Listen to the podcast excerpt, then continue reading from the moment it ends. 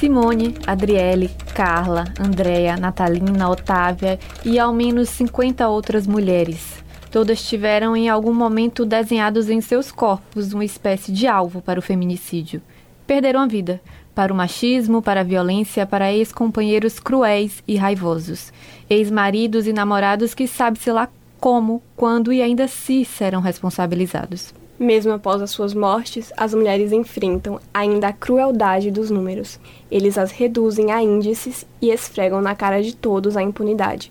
Das 455 denúncias de feminicídio registradas no Ministério Público da Bahia entre 2020 e o primeiro semestre de 2023, apenas 50 homens foram condenados. Segundo dados do Tribunal de Justiça da Bahia, disponibilizados ao Jornal da Metrópole, é como se a cada nove feminicidas, apenas um fosse punido. Simone Maria dos Santos era técnica em enfermagem.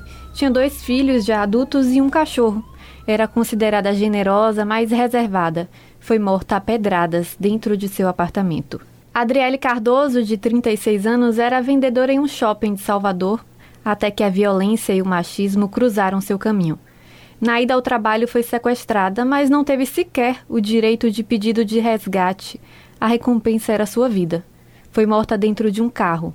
Um ano mais velha que Adriele, Natalina dos Santos também teve sua vida interrompida. Mãe de quatro filhos, era considerada uma mulher trabalhadora por familiares e amigos.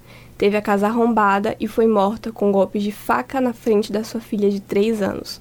O nome da personal trainer, Andréia Maria Pinto da Costa, cruza com o de Simone, Adriele e Natalina.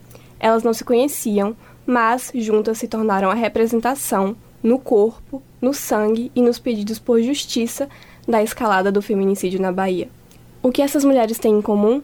Uma vida que chegou ao fim pelas mãos de ex-companheiros. As histórias não param por aqui. Só neste ano, entre janeiro e agosto, foram 55 mulheres mortas no estado. Não por uma doença hereditária, uma imprudência no trânsito ou um assalto à mão armada. Para elas, bastou o fato de ser mulher. E aqui de novo a violência dos números e dos homens. A cada quatro dias, uma mulher foi vítima de feminicídio na Bahia.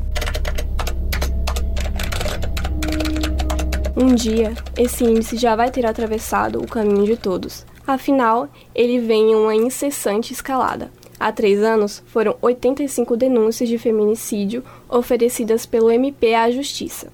No ano seguinte, subiu para 116, até chegar em 161 no ano de 2022. De janeiro até aqui, já foram 93 denúncias e apenas 10 condenados no Tribunal de Justiça da Bahia.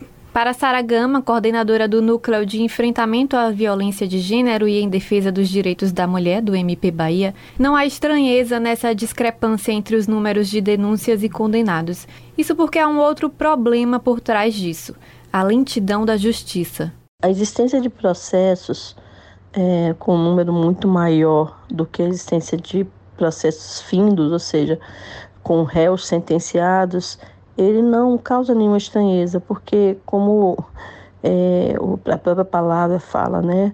A gente fazer o trazer alguém à baila da justiça é para que ele seja julgado dentro de uma esfera criminal é efetivamente é um processo e é um processo que ele tem que primar para que não haja nulidade, para que a ampla defesa seja respeitada. Então, assim, é muito comum que esses processos eles se arrastem por mais tempo, porque há uma série de recursos, há uma série de estratégias, às vezes, da defesa para que não chegue ao fim tão rapidamente quanto nós ansiamos. E eu falo nós não só promotores, porque fazemos o papel de acusador, mas nós enquanto sociedade. A gente, eu sou uma das que acredita que justiça boa é justiça rápida, né? Então a gente prima por isso, luta por isso.